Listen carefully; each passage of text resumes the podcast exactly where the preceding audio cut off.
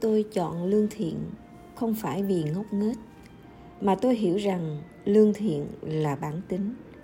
Làm người không thể độc ác vì chắc chắn sẽ bị báo ứng. Tôi chọn nhường nhịn không phải vì sợ hãi, mà tôi thấy rằng nhịn một chút thì sống yên gió lặng, nhường một bước thì biển rộng trời cao.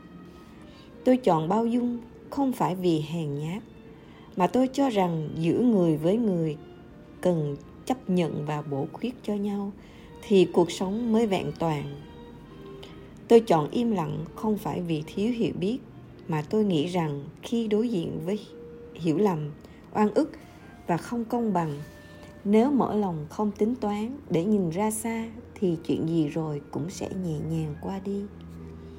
Tôi chọn tha thứ không phải vì thiếu nguyên tắc, mà tôi cảm nhận rằng bỏ qua cho người cũng là tha thứ cho mình.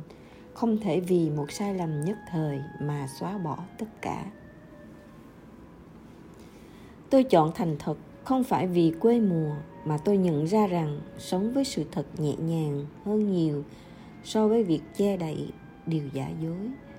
Tôi trọng tình nghĩa không phải vì cố chấp mà tôi muốn cùng những người bạn của mình chia sẻ khoảng thời gian quý giá, có khi duyên gặp nhau không thể giả tạo, không thể lừa dối. Vì tôi biết giả tạo và lừa dối không thể mang lại những người bạn tốt, những kết quả mỹ mãn.